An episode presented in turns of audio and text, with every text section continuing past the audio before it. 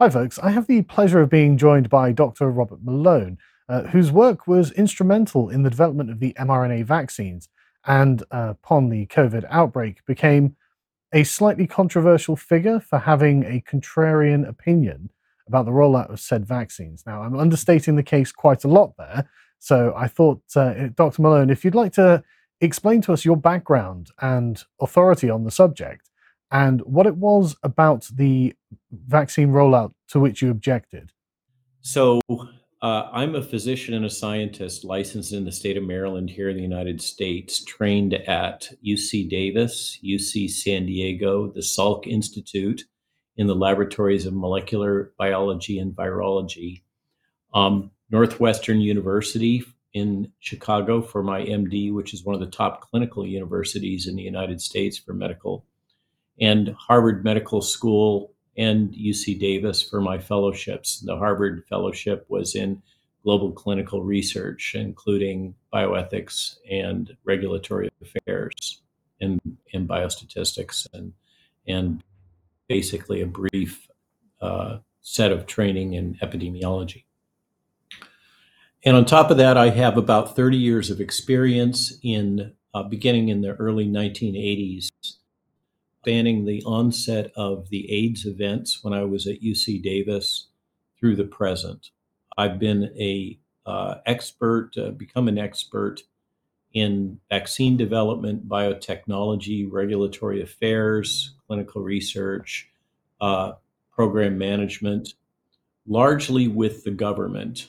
Um, and uh, as a contractor or consultant, I've won over $10 billion, that was with a B, US dollars in grants and contracts for my various clients over time. That does not mean that I got $10 billion, but rather as a consultant and employee, I have led on the development of proposals that have been awarded to that level.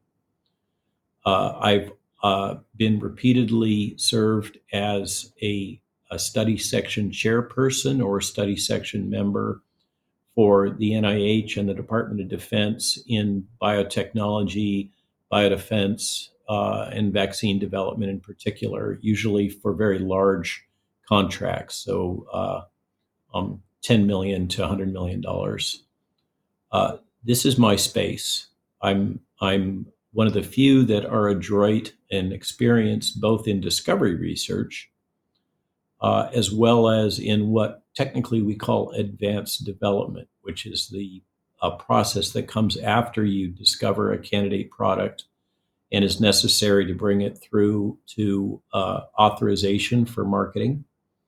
Uh, I've I've written multiple INDs. I've run many many clinical trials and written those clinical trial protocols, etc.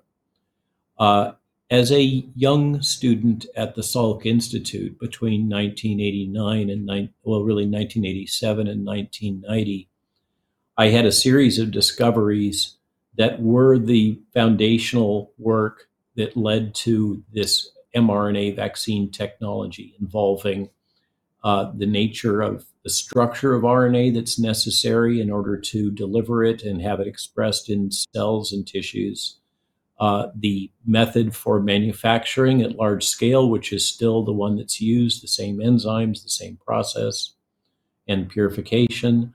Um, the method of delivery using positively charged fats, and also had a number of other discoveries involving RNA and DNA delivery technology. I wrote the first patent disclosures on this in 1988 uh, at the Salk Institute, and then a series of patent disclosures in 1990 at the company called Vical, a little tiny startup company, and I ran their skunk works initially. Uh, set up their molecular biology capabilities, where we had additional discoveries that are referred to as naked DNA and RNA delivery that were considered uh, breakthroughs at the time uh, and and have been highly reproducible uh, in the decades since. Uh, I also, from those original patent disclosures I wrote at Vical, um, issued nine US patents and multiple international patents uh, that included uh, the broad claims on use of mRNA as a drug, use for vaccines, and the original reduction to practice in mice. In other words, we not only talked about it and had the ideas, but we showed that it would work in a mouse model. And then that technology got sold to Merck Vaccines. And Merck decided, together with Vical, at that point I'd left to finish medical school, that uh, mRNA as a vaccine material was impractical. And they focused entirely on use of bacterial DNA or plasmids and spent a couple of billion dollars and never were able to bring a product to market. After the vaccine uh, patents expired 20 years later, after having been filed, then we saw the field take off. Up until that point, the company Vical, together with Merck, had very aggressively kept anyone else from working on those that technology, even though they uh, had decided not to develop it themselves. And they actually, point I was an academic at UC Davis teaching pathology at the School of Medicine with a, growing laboratory of about 15 people uh, focused on non-viral gene therapy. And we had a number of other discoveries, but I uh, received a cease and desist letter from Vical's CEO threatening me with legal action on the ideas and technologies that I developed when I was at Vical. Those that I made uh, oodles of money off of this. Received one U.S. dollar uh, for my contribution. Was running at about twenty thousand dollars a year. So no, no, I have not become wealthy. Uh, so that's the, the background and context. I've been very well trained in uh, not only in biodefense, clinical research, and regulatory affairs and all that, but also in bioethics.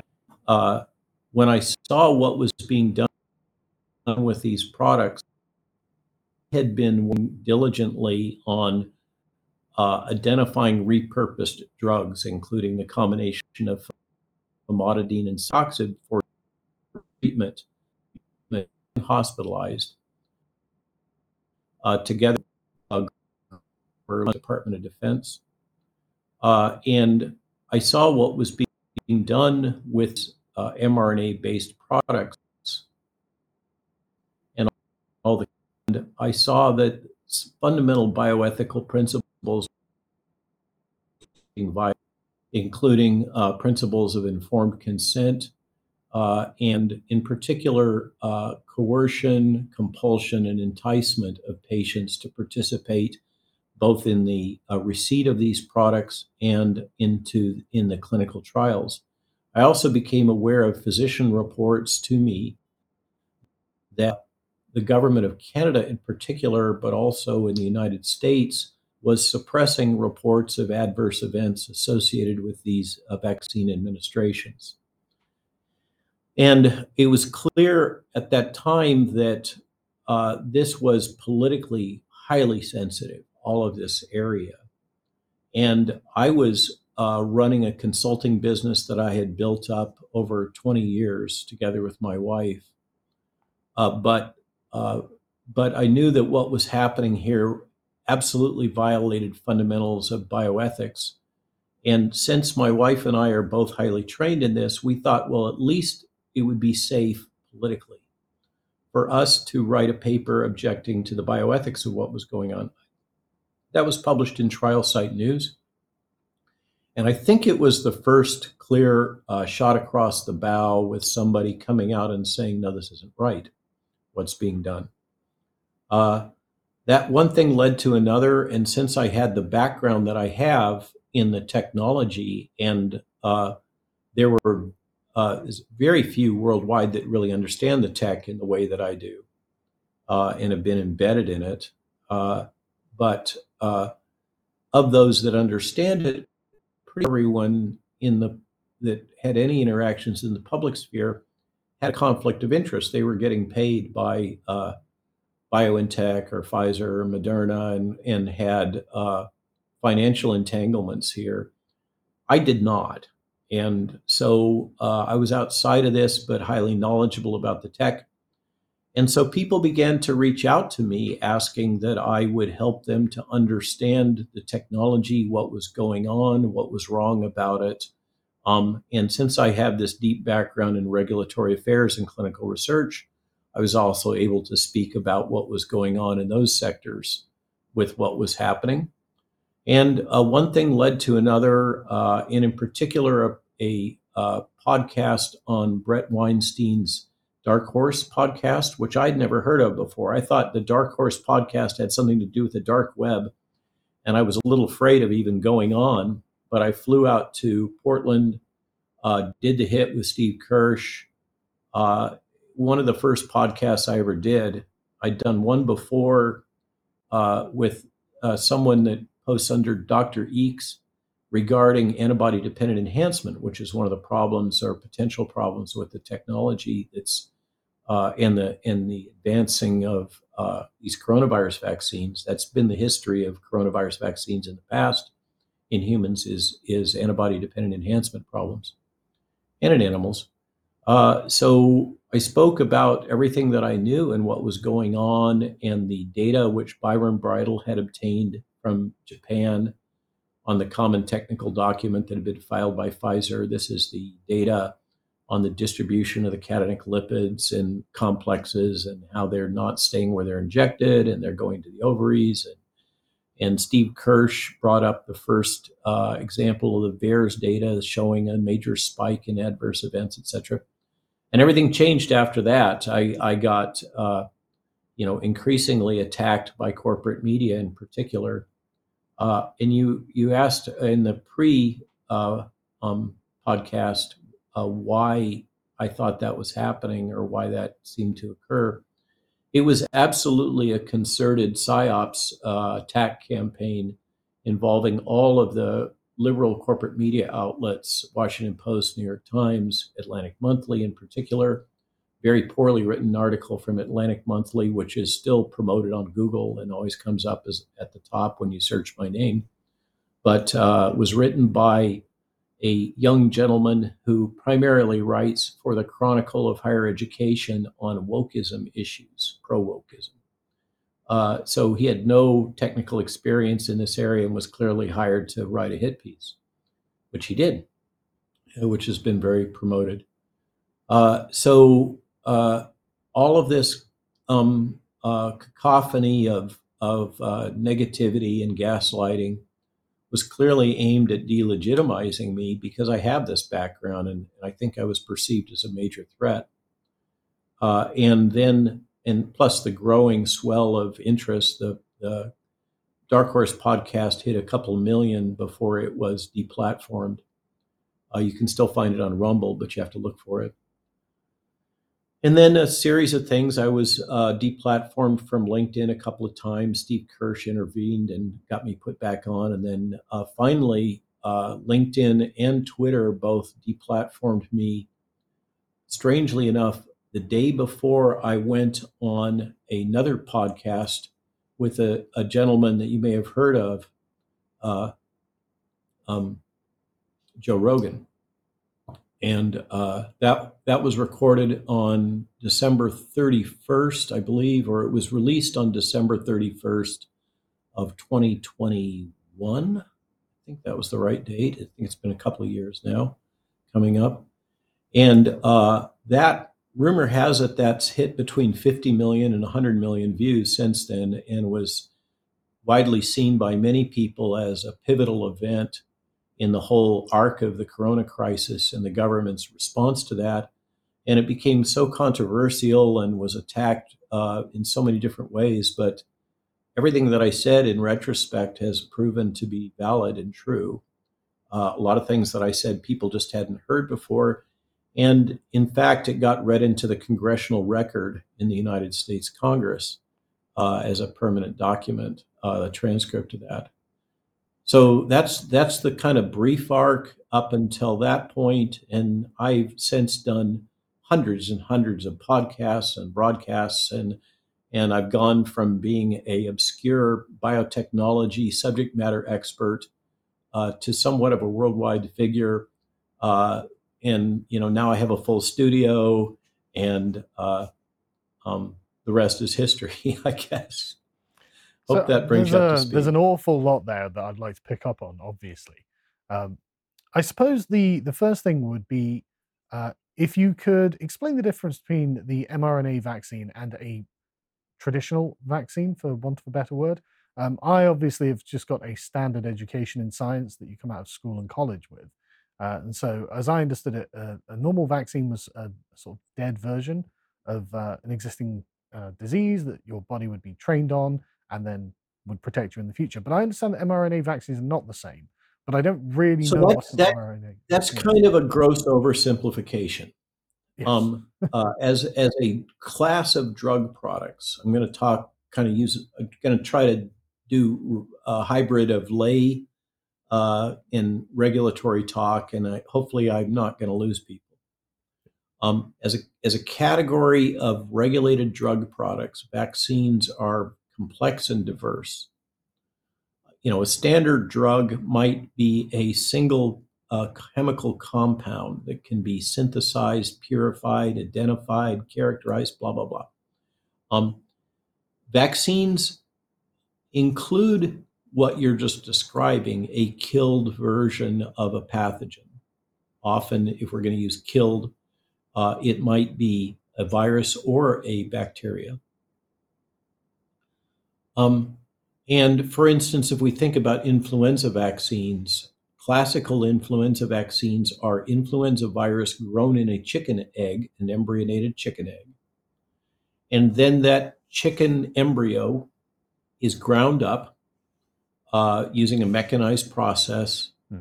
And uh, and the resulting uh, components are are fractionated, purified, and often um, the in in the crudest vaccines, the virus that's recovered is killed, inactivated using a number of different ways. But in the more modern formulations, it's actually split.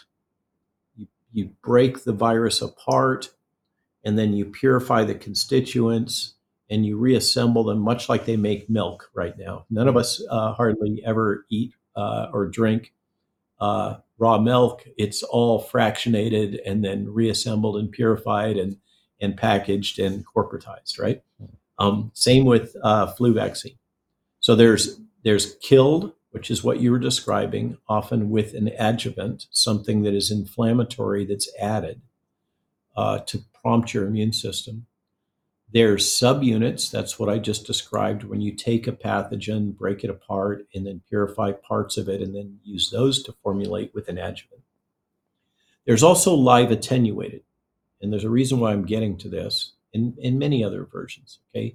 A live attenuated vaccine, for example, the classical smallpox vaccine or yellow fever vaccines, are actually weakened forms of the virus. The original Salk polio vaccine was a weakened polio va- virus.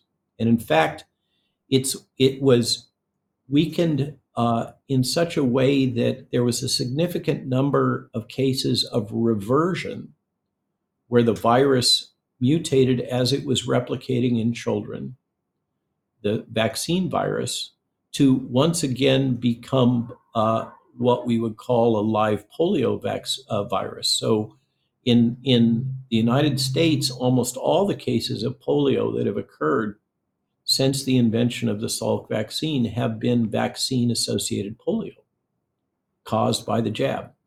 Okay. Mhm. So lots of different kinds of viruses.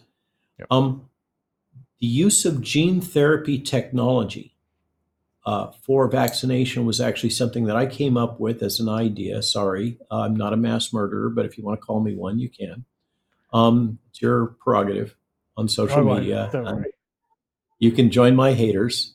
Uh, um, but uh, um, the use of, I was in a gene therapy lab at the Salk Institute working on the use of a retrovirus for gene therapy.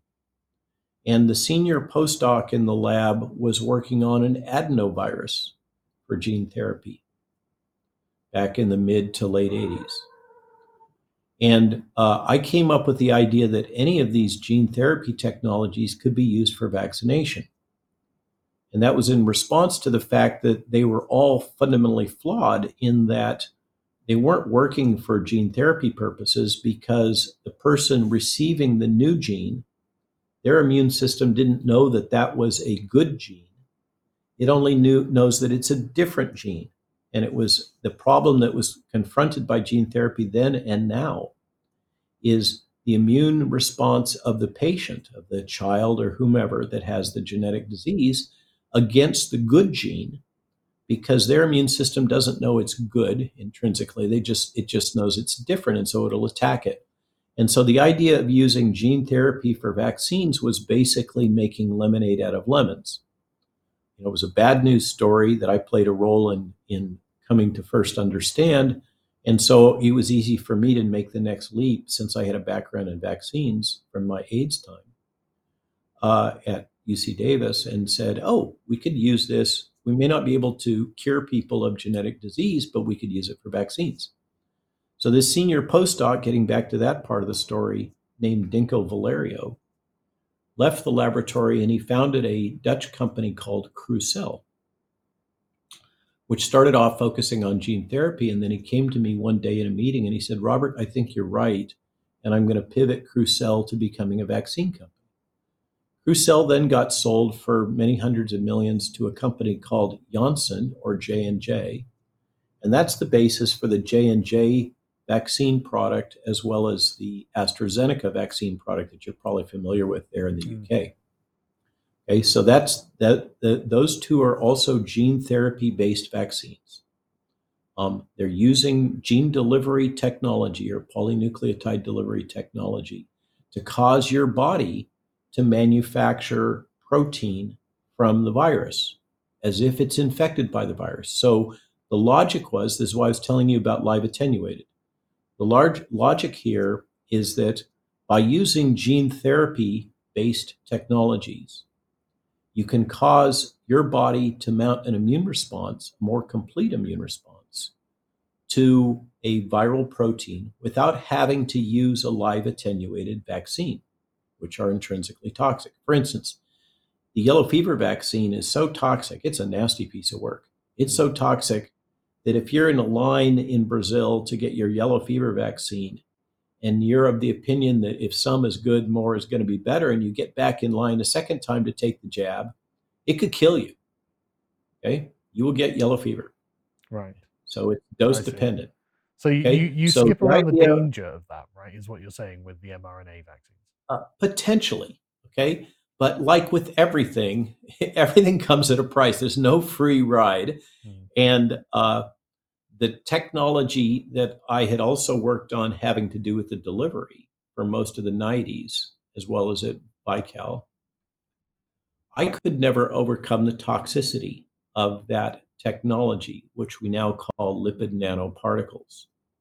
And I abandoned it in my own research, having multiple patents, some of which are behind me right now as images, uh, plaques. Um, I developed many different cationic lipids, was at the forefront of the formulation technology, and working with a, a appointment at UC Davis and the California Regional Primate Research Center. And in both mice and non-human primate models, I could never overcome the the toxicity of these formulations. And so I abandoned them in the 90s uh, and turned to delivery technologies like pulsed electrical field and jet injection, which are also used right now and have companies founded around them. But as I mentioned, the, the uh, industry, largely with funding from governments, and in the case of the United States, basically CIA funding through uh, uh, DARPA, uh, booted up that technology, funded it, and drove it forward, particularly in the form of Moderna in the US, BioNTech under German funding in Europe, and a company called uh, CureVac uh, that was uh, funded by, I believe that's the name, funded by Elon Musk. Hmm. Um, and so that's that's what led to the present. And just to put a pin in that, I had no role in development of these mRNA vaccines. I'm just a knowledgeable observer and critic. So I'm interested in the toxicity element that you were unable to overcome. Uh, could you explain that in more detail, please? So, uh, the underlying technology that's used here involving positively charged fats that are used to coat and collapse the RNA and deliver it into cells uh, is built around uh, some uh, pharmaceutical or pharmacologic methods for causing these complexes to fuse with cell membranes. Okay, hmm are particles, they are complexes of with just uh, for uh, reference. Just today, I published on my Substack, our Substack.com, a lengthy essay having to do with, with the nature of the technology, how it, um, formulation a cell phones, etc. By the way, these are not nanobots or nanites, and this is the 21st century, not the 24th Yeah. century. Just want to clear. So the nanobots that will reprogram your brain, Hmm. unlike what some people have asserted. Just of the toxicity has been in to products to fuse with cells. Always been a problem in the use of these products, this technology for cell culture for research purposes.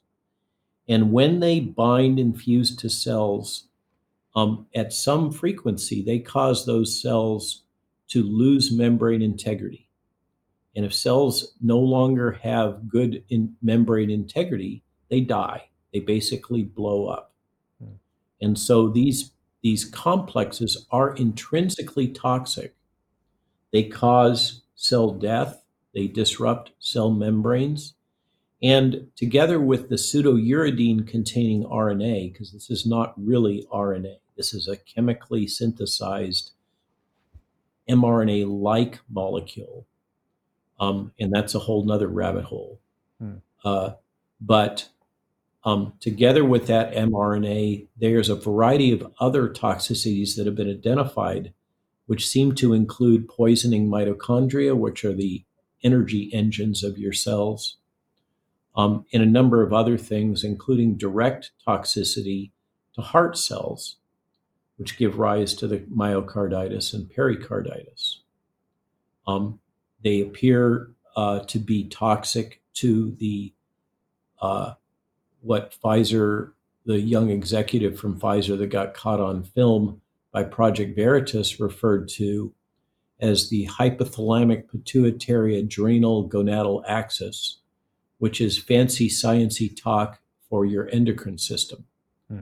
So they appear to be toxic to your endocrine system, certainly to your reproductive system, which is driven by your endocrine system, certainly uh, toxic to your heart directly, because we know that the release of cardiac enzymes occurs very shortly after the injection. So that's a sign of direct cytotoxicity.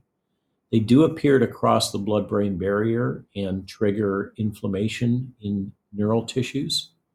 Uh, and uh, between the complexes themselves and the protein that they cause your body to make, spike, which is absolutely a toxin, as first shown at the Salk Institute in 2020. Um, spike is a toxin, and between that toxicity and the intrinsic toxicity of these lipid nanoparticles, we have a lot of problems associated with blood clotting, including ischemic stroke, uh, and a variety of other things. It does seem to, these complexes do seem to damage the lining of your blood vessels. And they cause a lot of other different types of toxicities. And I could, I have a list of about 20 uh, adverse events, Yeah. adverse event literature. Uh, but we don't, it would, you know, another 15 minutes and I'd have to pull up the list. Uh, so I That, that's okay because hope this, I've this answered. yeah this this hits on the point I wanted to uh, talk about because uh, Anthony Fauci recently uh, actually admitted, uh, and I can give a very brief quote, that the, the mRNA vaccine carries, quote, a very low risk of getting myocarditis, especially in young men.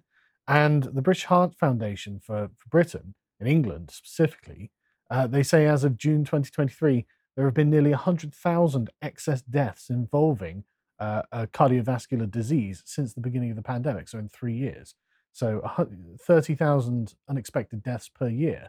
That's kind of uh, Tony's comment and, and comments from um, Dr. Aseem Malhotra there in the UK It's been quite outspoken about this. I know he's somewhat controversial.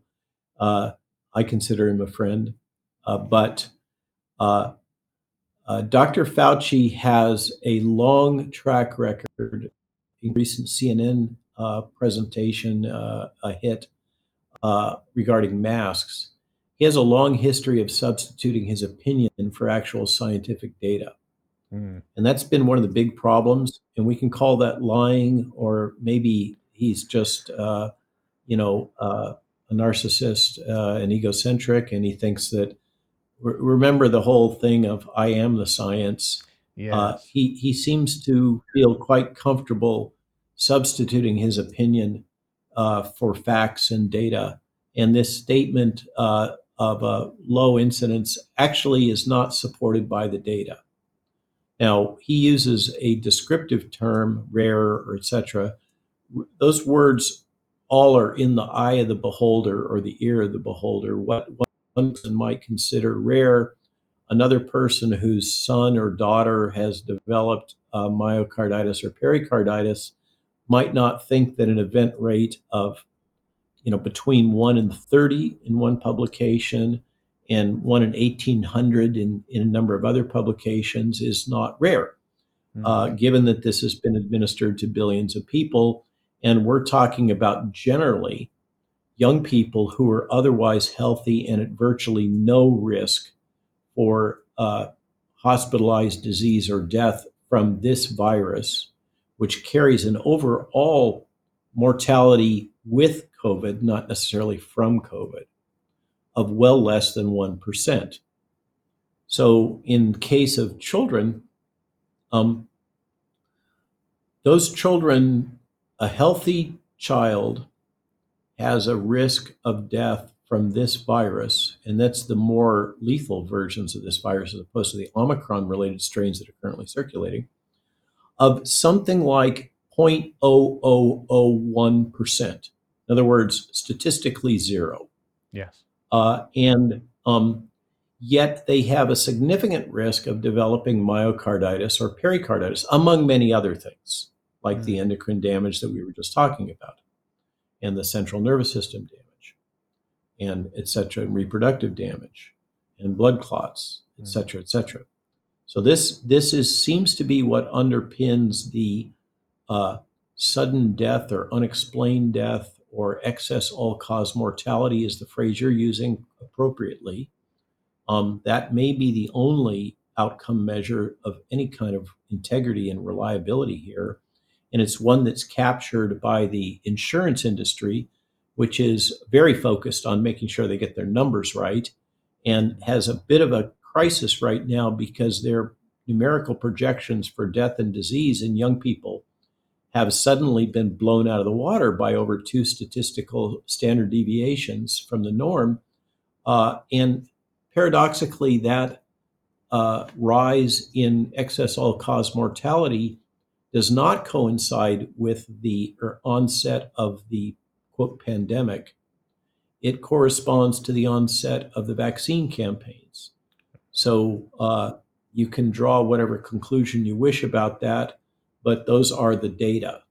Mm-hmm. Uh, now, let's talk a little bit about myocarditis and this assertion that came out very early on. Once, and I was involved you know, directly with the people that originally detected the myocarditis signal, mm-hmm. which was denied by the CDC until the Israelis. And Israelis confirmed in the FDA, and then the CDC jumped on the bandwagon. It's for long was a problem, But what was put out as propaganda, and I'll talk a moment, what was put out as propaganda was this myocarditis was mild and transient. Okay? At the time, they were just admitting that it was happening. Didn't have or short lived, or children would rapidly heal from it. In fact, what we learned since is that it's tracking in terms of mortality very similar to myocarditis. It's a rare event, but it carries with it a five mortality. Okay, so that's not nothing, Mm. uh, especially if your child is has diabetes or pericarditis. Uh, so then, what is if you sample blood after receiving these products? By the way, it also happens with the adenovirus vectors.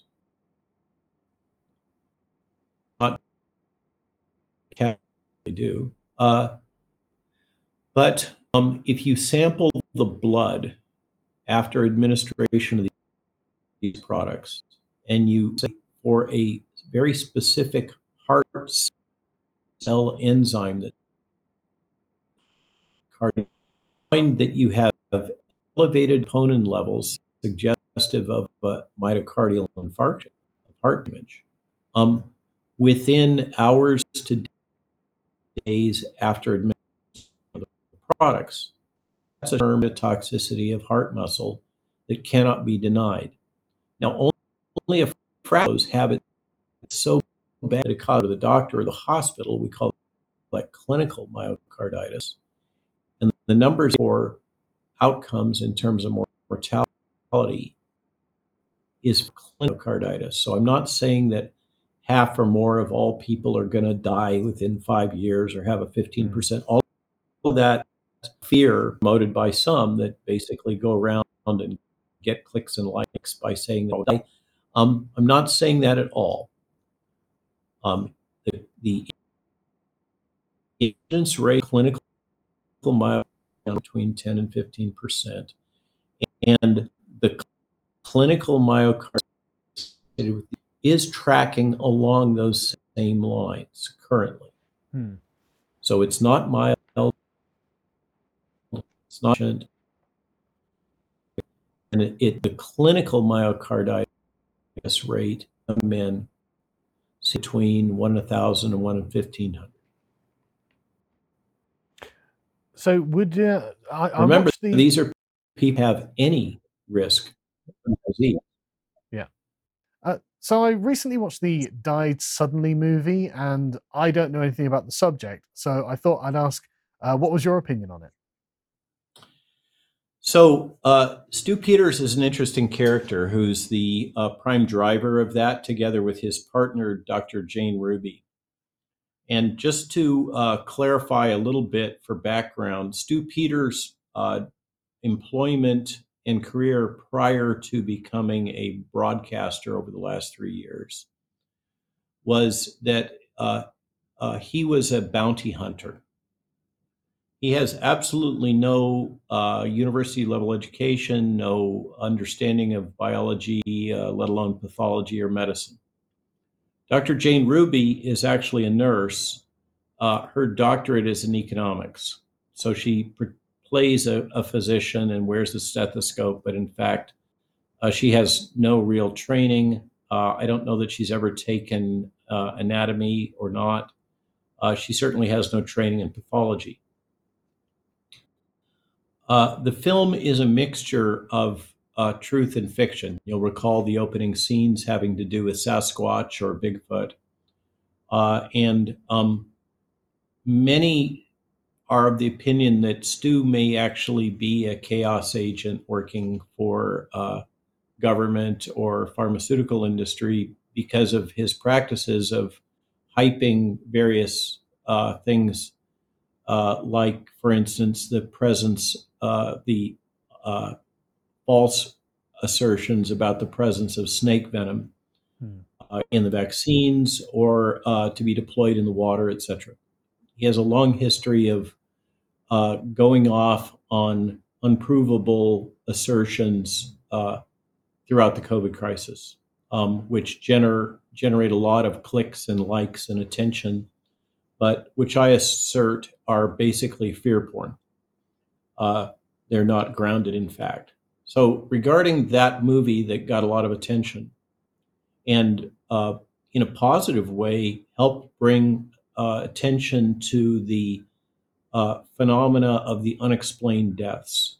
Uh, um, and and I personally prefer the book from Ed Dowd called Cause Unknown in this topic area, which is uh, essentially a picture book uh, with QR codes that you can click on. And it's press clippings. It's a compilation of press clippings from all over the world of people that have died suddenly.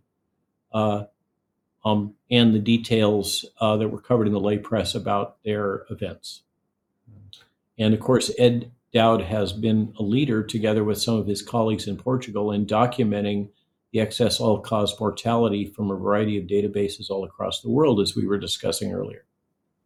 In the case of the Died Suddenly movie, uh, nurse Jane Ruby uh, moves into a variety of environments where she's talking with embalmers or undertakers, what they've observed.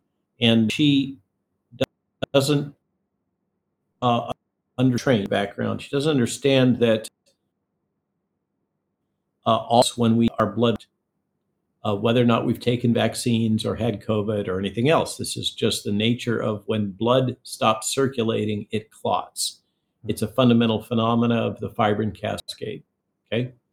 Those clots have a particular appearance and morphology. They tend to be more uh, loose, gel like, often dark red, um, and can be stripped out of veins. If you know, I've had to do autopsies as a pathologist, uh, and um, you know, I'm very familiar with clotted blood.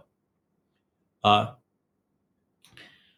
however, there are these very fibrous gray rubber-like clots that are very unusual, uh, and they are observed in a subset of patients that uh, have sudden death after receiving one of these products.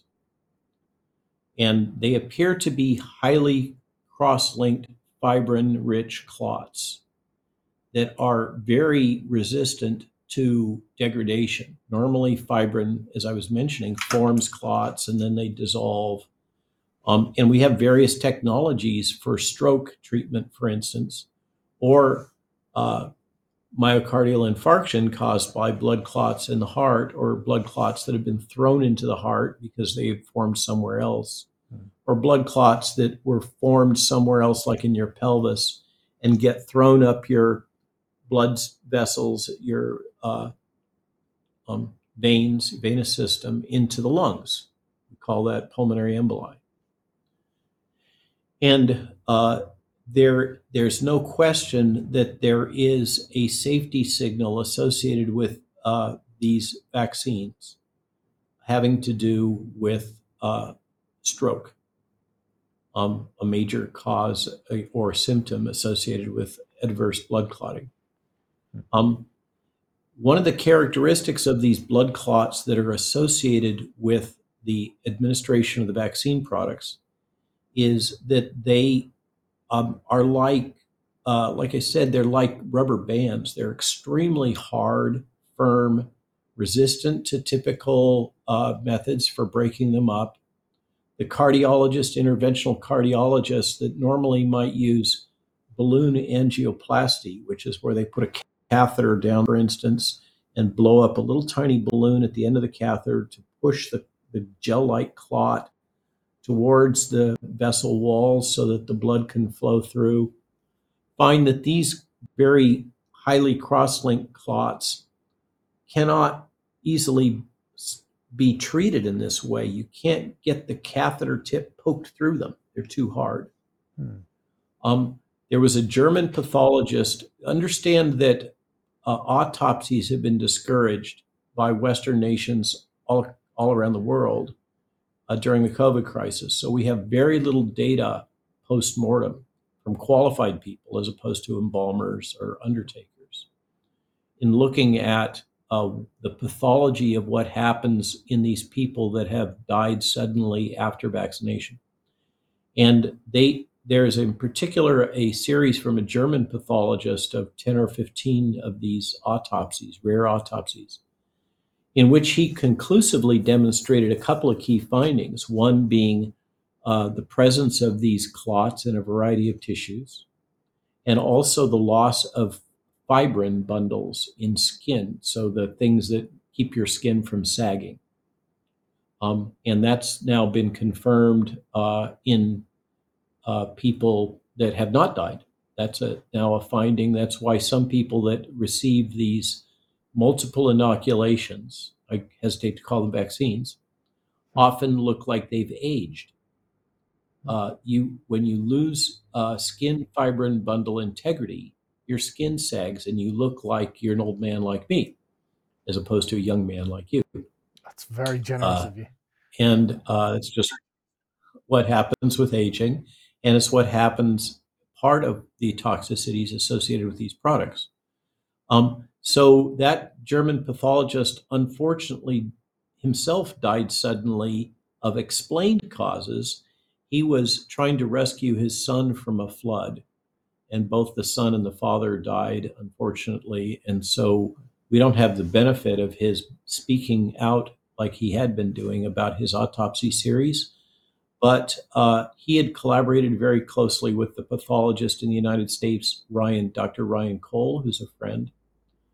And uh, Ryan carries on with uh, discussing and documenting what's going on with the blood clotting. Uh, he has developed methods to show that the spike protein is present in these blood clots, uh, particularly after vaccination. The key assay is to show the spike is not is there. Viral proteins are not. That shows that it was from the vaccine and not from a virus infection. And that's what he finds. And he's also at the center of documenting these, what are now being called turbo cancers, Hmm. this alarming incidence of highly aggressive cancer or uh, cancer reactivation in people that previously were thought to be cancer free. Uh, that also seems to be associated with receiving these uh, products. Okay, so that's died suddenly. I think died suddenly uh, did a service in to the world in uh, bringing the topic uh, to attention, but it unfortunately had such a mixture of truth and fiction and uh, real findings and misinterpretations that it was easily discounted. Uh, we live in an information battlefield these days in which a variety of uh, organizations and persons seek actively to delegitimize others. We were talking about me and my experiences early on. This cuts across this entire information landscape or battlescape. The technical term for this is fifth generation warfare or psyops, but uh, unfortunately died suddenly. Um, had both a positive and negative impact. It cast uh, a a shadow on the whole field by this by having this mixture of truth and uh, very hyped uh, falsehood. There, there's a lot, lot I'd like to continue asking about, but in the interest of time, um, I suppose I'll ask. Um, there appears to have been an uptick in the number of uh, athletes who have um, themselves died suddenly on the pitch or in whatever they're doing. Is it safe to conclude that that's probably a connection? There's a connection there between uh, these events and their being forced to take the vaccine if they wish to compete. It's safe to conclude that if you wish to be deplatformed by the uh, censorship board in the UK, uh, otherwise, uh, better uh, take the lesson of uh, Neil Oliver and GB News and uh, use uh, platitudes and euphemisms instead of calling it directly. Uh, so point. some people use a, a carrot icon instead of a vaccine or using the word vaccine in social media, for example. Uh, I think GB News has learned to be very cautious uh, in the face of your uh, UK based censorship board for good reason. Thankfully, Uh, we're not regulated by Ofcom because we're not a TV pro- uh, broadcaster. So actually, I can say that without Ofcom bearing down on us at the moment. I, I think I think that uh, we certainly have a strong correlation. Hmm. So it seems. Uh, and what's interesting about high performance athletes as well as military personnel, particularly uh, special forces high performing personnel, is these people. Uh, and remember, we have a male bias to the myocarditis. And myocarditis and pericarditis absolutely cause damage to the heart. Damage to the heart leads to scarring. Scarring leads to uh, ventricular fibrillation and sudden death and other forms of cardiac compromise.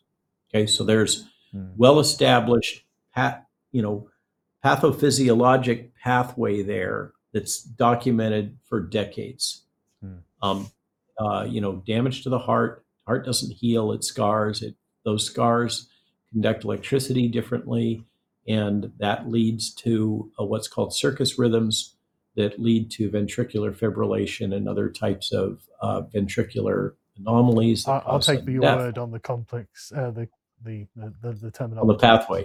Yeah. Um, so uh, I'm saying that for the censors and the people that are going to attack us. Right. Uh, so uh, um, it's called defensive uh, medicine and I've, I've been there. I, I I understand. Yeah. So so um, uh, all of these, what appear to be high risk groups, high performance athletes of both genders, uh, as well as young people, particularly young adult or young males, I should say, up to mid 30s. Uh, and weightlifters are another category. They often have elevated testosterone levels, and they're often um, experiencing these unfortunate events at a peak periods of performance. You're talking about the footballers uh, that are are you know functioning. That's that's got to be one of the most strenuous uh, Mm. um, physical activities known to man. Um, constant running up and down the field with all the stress and the crowd and everything else, and uh, you're you're full of stress hormones, elevated testosterone levels. Your heart is functioning at its absolute peak of capability, and uh, small glitches can cause big outcomes. So uh, there, there does seem to be this testosterone link, and testosterone levels are el- absolutely elevated in a lot of these high performance individuals. Uh, and um, there's a lot of theories about why that link exists. But I, I think that what we have is a empiric observation. So that's kind of an epidemiologic signal. And uh, those usually are the normal response of a regulatory authority or medical community to an epidemiologic signal is to say, hey, something's going on here. We ought to stop this thing that might be causal and investigate it and figure out what, what is true and what is false before we continue administering this medicine, uh, as opposed to the denialism that we see. Uh, so, do we have any uh, pathophysiological, there's that big word again, any mechanistic link that would make sense out of this and lead to an assumption, a, a plausible assumption of causal relationship. And as we just covered with uh, cardiac damage, myocarditis, pericarditis, scarring, circus rhythms, blah, blah, blah, that is absolutely a plausible me- mechanism of action for sudden death phenomenon. So we have uh, established plausible mechanism of action. We have epidemiology and observation. Uh, we have unique characteristics in these people that are consistent with that. And so I conclude from that that it is certainly a leading hypothesis that this uh, increase in all cause mortality, particularly observed in these uh, cohorts that should not be dying. That's why the insurance companies are all um, going crazy and pulling their hair out is because they've issued insurance policies based on the fact that young people generally don't die.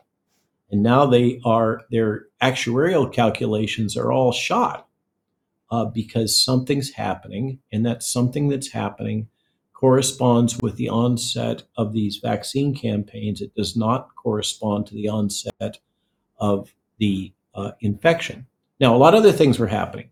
People were depressed, uh, opiate abuse, fentanyl, mm. um, lockdowns, you know, uh, uh, suicidal behavior, blah, blah, blah. So the all cause mortality probably is multifactorial. But I think there are an abundance of data suggesting that a major component of that increase in all cause mortality is highly likely to be attributable to these products. That's my opinion. And just to put a pin in it, um, well over a year ago, um, myself and the other physicians that I used to tour with uh, almost constantly, including in the UK, came out with an unequivocal statement in a press conference. This is the Physicians Health Associates, or uh, also known as the Global COVID Summit Group. And if you can find it, because the Google tries to down select uh, your ability to find it, but if you can find our web pages, you'll find a press conference in which we say unequivocally these products should be withdrawn from the market. They're not safe, they're not effective, and they they are adulterated uh, with residual DNA, and for a variety of reasons, uh, they should have been withdrawn from the market rather than continue to be promoted, in my opinion. This is the next subject I'd like to go on to is the ethics of the COVID vaccination rollouts that have been uh, practically mandatory across the Western world. Um, well, now there, as as you recall, and as I predicted, uh, we would find a fallback position at some point in time, and it's now happening where yes. government officials are repeatedly stating, "Well, we didn't force you to take them." Mm. That's obviously a lie. Yes. Um, uh, so, uh, just to be blunt about it, uh, and remember, the title of my book is "The Lies My Government Told Me." And the better future coming. So lots of lies, and I'm working on another version of the lies right now, um, uh, in terms of who have been the top 12 uh, disinformation but, spreaders. Just to be clear, I mean, our governments were openly coercive about this, about a vaccine that, as I understand it, vaccines take a lot of time to develop. So these were very swiftly produced, and then our governments were openly coercive to make the population the majority of the population take them. That's quite worrying. Absolutely. That is, so coercion compulsion are forbidden um, by well-established international norms in bioethics. And you'll recall I led off by saying the thing that allowed me, that I felt comfortable basically coming out of the closet about, was I thought the bioethical breaches were so bad, they were so egregious, that I could at least talk about that without getting zapped. Uh, but you know, silly me. Um, truth is is a casualty here, uh, no matter what you're talking about. It's always the first casualty of every war. So how was there such a cascading failure of ethics in uh, the, our governments, the media, the scientific institutions? How is it possible that there could be an international, worldwide failure of ethics like this? So, what has occurred has been a concerted uh, propaganda campaign. Hmm. Uh, and I assert uh, I was the one who originally pointed to the Trusted News Initiative managed by the BBC, which managed much of this, which had been built as a uh, ostensibly to counter Russian disinformation, but was rapidly pivoted. Actually, even before the outbreak, uh, there was cooperation between BBC, Trusted News Initiative, and the pharmaceutical industry to direct those capabilities against those that were raising concerns about vaccines. And that rolled straight into the government's response that is basically, if you pick it apart, the logic is that this virus is so pathogenic, it represents literally a potential extinction boundary event for humankind. It is so pathogenic that we must do anything as soon as possible to stop its spread. And um, all things are justified. The suspension of norms, ethical norms, is justified in the mind of the government and the Five Eyes Alliance. Remember, UK, New Zealand, Canada, US, Australia. Okay, the Five Eyes Intelligence Alliance was behind this all the way through. Uh, it's MI6 that edited my Wikipedia page, just to put a pin in that. Okay. Um, your 77th Brigade, your nudge unit. I mean, the UK has been a leading source of modern propaganda technology. And that has been deployed, I argue, globally, largely through the CIA and the American intelligence apparatus and its allies. What people often don't recognize that didn't have the benefit of traveling globally like I did because I took the jab and was harmed, but I, I spoke all over the world um, during the outbreak. And what stunned me was the harmonization of the attacks and the media and the messaging and the strategies all over the world. For instance, simultaneously throughout the West, influencers were purchased. Mm. They were purchased in Austria. They were purchased in Italy. They were purchased in the UK. They were purchased in Australia. You saw this the comedians, the musicians, um, the uh, um, actors, all in harmony, pushing the same government approved messaging. That took a lot of money. Okay. And it took a massive coordination activity, which has just baffled me. Uh, who would be large enough and capable enough to be able to plan and implement that type of capability? And I, the, that's a key topic of the book, is me searching out what, who are the puppet masters? How could this be done? This coordinated propaganda campaign globally hmm. with all of the accessory uh, things that were added to it. And I've had uh, people come to me uh, from the US federal government, particularly people associated with the group called Feds for Medical Freedom, including people from the CIA directly, uh, including an individual who is cited in these recent publications documenting that the CIA was paying people off to downplay the lab origin of the virus. Okay. I have so many people have come to me and talked to me about what they've observed.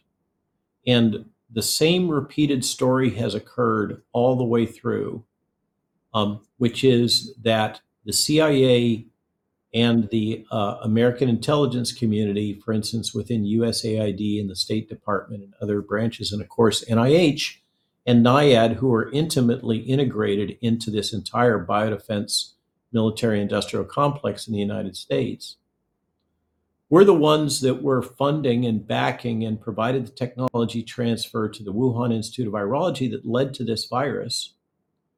Then they reacted uh, strongly. You'll recall the burner phones with Jeremy Farrar and uh, Tony Fauci and uh, uh, Francis Collins when they were busy conspiring about how to cover up what had happened. All of the stuff that's happened in the Lancet and the other journals trying to mask the story. And then uh, subsequently, all of the information that's come out about the role of the intelligence community. I mentioned MI6, MI5, 77th Brigade. There's been in the press uh, from Canada, New Zealand, and Australia, articles about the deep involvement of the military uh, psyops units in promoting all of this throughout the Western world. Uh, we've had a concerted psyops propaganda campaign, the likes of which the world has never seen before. And it's all been based on the thesis that we have this number one, two, two core lies. Number one, that this is a highly lethal pathogen when it's not, and that this is a highly effective and safe vaccine, which it's not. Okay. Mhm. So take those two as articles of faith that it's a highly lethal virus and it's a highly effective vaccine. That leads to the belief system that anybody speaking about anything which might cause, quote, vaccine hesitancy, the unwillingness of the population to accept this product, that language should be suppressed for the public good. And so we had a documented agreement, for instance, between the United States government and the British government to suppress any information about adverse events associated with these, even though they were observing them. Mm. We have the recent documentation uh, by through Freedom of Information Act, or FOIA is the acronym in the United States, where we can force the government to release certain records. Um, it was filed by a group called ICAN. Uh, Aaron Siri is the lawyer that did this, and then covered by Zachary Stieber in the Epoch Times at the beginning of September. It documented that the United States government has been very familiar with the fact that these vaccines are leading to what's called negative efficacy. And they were aware of that in 2021. Now, the data has gradually trickled out from various UK sources, Canadian databases, and other databases from around the world that this phenomena of negative efficacy is real, Hmm. which means that when you receive the boost tab, short term, and then it tapers off, and it continues tapering baseline of zero protection to where you actually, if you receive these products, you become more likely to be hospitalized, more likely to develop the infection than if you had never. Of course, the comparator is all of, all of the natural infection. So they have what's called natural immunity. People, there was all kinds of denialism that that was an effective form of immunity. Having had the infection and developed natural immunity was not considered sufficient grounds for your vaccine uh, technologies that were deployed. But in fact, it's well documented now and widely the natural immunity conferred from infection is superior to that in, uh, conferred by the vaccine. That's kind of, you asked how this happened. Mm. And um, as somebody who's been deeply involved in trying to ask that question now for two years plus, written a book about it, writes a daily Substack about it, uh, that's very deep and technical in many cases, Hmm. sometimes snarky. uh, um, I've I've asked uh, the the question has bedeviled me, and uh, over the last month and a half, I've come to the conclusion, reluctantly, that this has not been orchestrated by uh, the Bank of International Settlements or uh, the old British aristocracy or uh, um, uh, Klaus Schwab or all the other bad guys that have been hypothesized. But in fact, the one organization that had the capabilities, the motivation, and was there doing it, proven, is the Five Eyes Alliance intelligence community led by the CIA. That is a very strong claim. Uh, I can't Yep. prove it or disprove it either way. But one thing that makes me think that there might you might be on something here is the reaction of the world leaders, particularly Donald Trump and Boris Johnson, when COVID first hit. Uh, these being at least ostensibly right wing leaders who are populists and not um, tremendously um, well liked by the uh, various internal establishments of the countries that they run. And even what they, we call the deep state. I'm sorry. What we call the deep state here in the United yes, States. Yes, we could call it the deep state. Um, and they very quickly fell into line with the pro-COVID na- uh, vaccination narrative, even though we have the leaked WhatsApp messages from Boris Johnson on this, uh, who looked at the initial data, which proved to be accurate, that 85% of people over, I think it was 75, uh, survive COVID. And of course, that just gets better and better and better as you go. And so his response was to quote, take it on the chin, which actually I think was the right response. You know, it's a it's a flu-like disease. We have to just endure it. And, yet a, a even then- modification of that a modification of that position was taken by Sweden, yes. and they were excoriated for it. And yet their all cause mortality outcomes data, which is the only reliable data we have, are is among the best in all of Europe. Mm.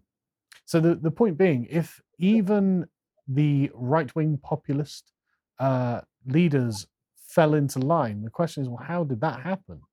Because they knew that this wasn't the right thing to do, and they did it anyway. I think that they they were subjected to intense pressure from individuals who were being identified as bona fide experts. And uh, in the United States, we've been able to follow a trail of details about that. Uh, one of the things that happened was the importation, quite literally, of the Chinese uh, response management uh, method uh, through Michael Pottinger in the United States into the National Security Council and then down. And he, he his wife was the one that uh, got Deborah Birx hired. Um, you know, goes on and on. All the details are are increasingly coming out.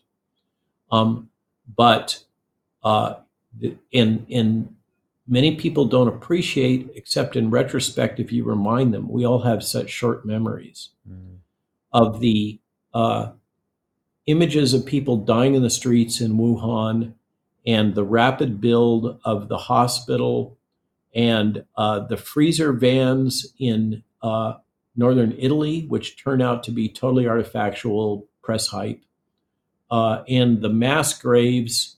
Uh, it goes on and on and on. A lot of that was full on propaganda. Hmm.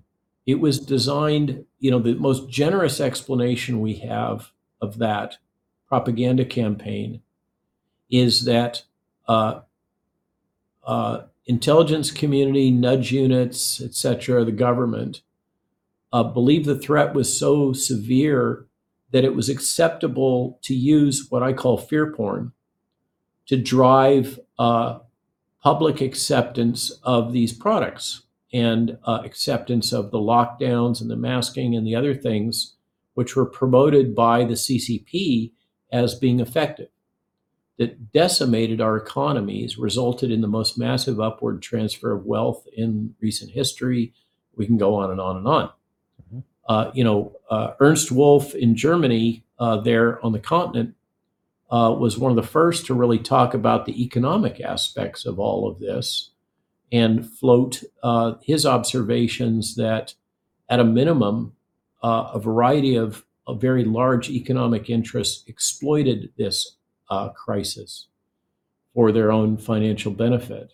Uh, whether or not they actually engineered it in some way, we do have the clear documentation of Event 201, which was a cooperated uh, planning exercise for a coronavirus that occurred a month before the outbreak and was handled through Johns Hopkins University at a uh, Johns Hopkins uh, subsidiary that's well known to be a CIA cutout. And it involved the cooperation between corporate media. Um, uh, we could call it the biodefense establishment or military industrial complex in the United States, Bill and Melinda Gates Foundation, uh, and a number of other major players in Event 201, where they planned out what they would do in terms of media messaging, propaganda, actions, uh, willingness to suppress unrest through uh, violent means, uh, what we might call authoritarian responses, that was that was absolutely all pre-planned. Whether you want to call it a pandemic or not, mm. Uh, there's no question that that was planned. Just as there was planning and war game exercises associated with monkeypox, which paradoxically predicted the monkeypox outbreak almost to the day. Uh, remarkable. So, yeah, remarkable uh, and uh, mar- remarkable coincidence, as Steve Bannon says, there are no coincidences in, in politics. Mm. and this is absolutely global politics that is we're observing play out here. So, in addition I, to the public, I, can I pivot slightly because I, I find uh, your um, identifying the international intelligence organizations to be an interesting angle on this because when Elon Musk purchased Twitter, it turned out that he employed dozens of FBI agents or ex FBI agents who, of course, have strong connections to the FBI. And shortly after his purchase, your Twitter account was reinstated after being deplatformed. Do you think there's any connection between your deplatforming and those uh, agents working at Twitter? Um, and it's not just FBI, also close ties with the CIA were documented and uh, many other agencies. For instance, the CDC, through the Foundation for CDC, ran a cyber stalking group uh, that uh, targeted many, including documented Mary Baldwin, uh, who is uh, advancing her legal case right now. Uh, it is a paradox that uh, LinkedIn and Twitter both deplatformed me literally on the same day, about 24 hours before the Joe Rogan podcast. Just an interesting coincidence. Uh, Remarkable again, the, isn't it?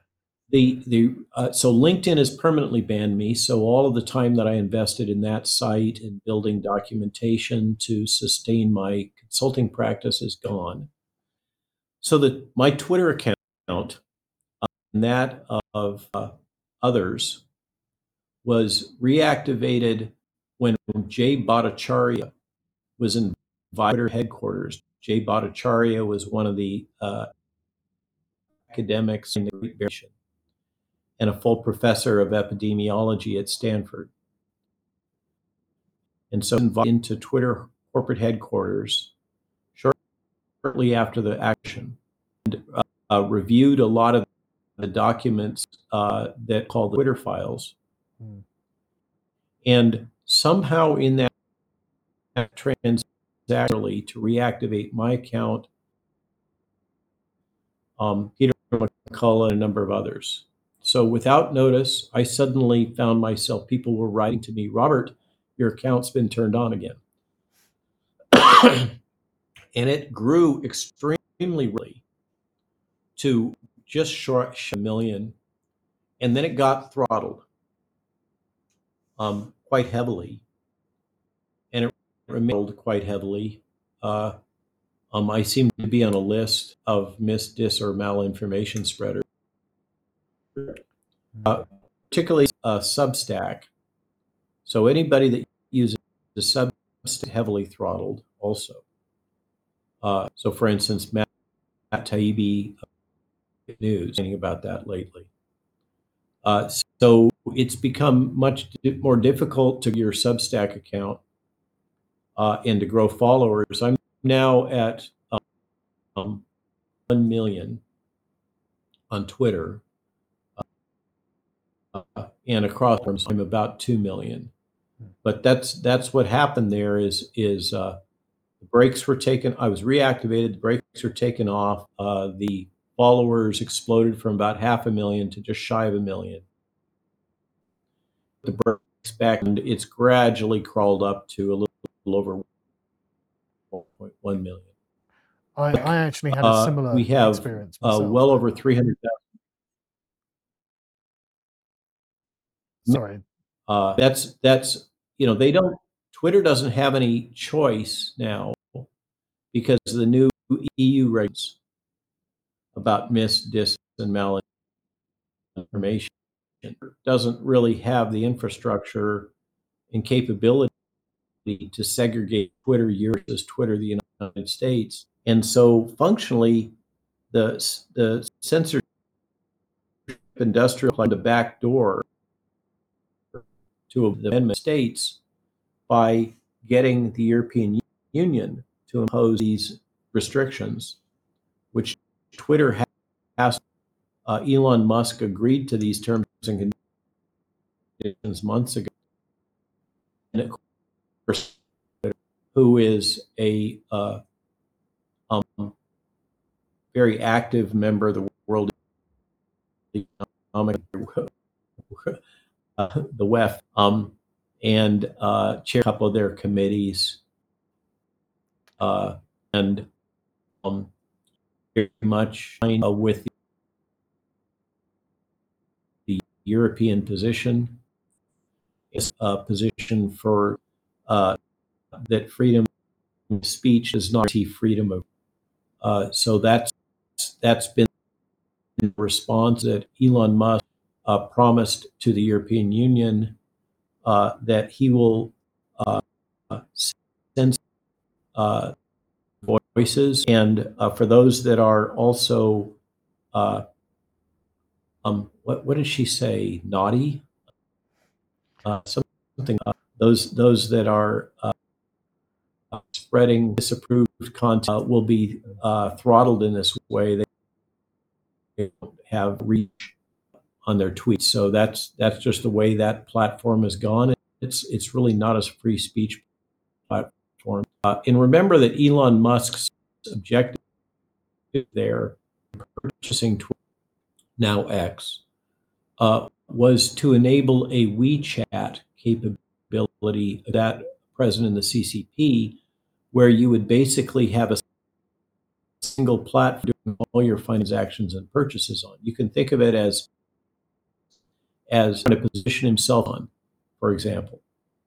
Uh, um, the, don't don't think too much about that image, uh, but I think, think you get the point. Um, right. So I, th- I think uh, we're coming up to time because my wife is going to kill me with how late I'm going to get back. But uh, thank you so much for this conversation. Okay. This was uh, technical glitches aside. I mean, very educational for me, if nothing else. And and it's been a real pleasure. And I've really admired the bravery that you've displayed in speaking out so forthrightly about all of this. Because, like you say, the the deplatforming, the Eye of Sauron, is everywhere. Um, so thank you so much.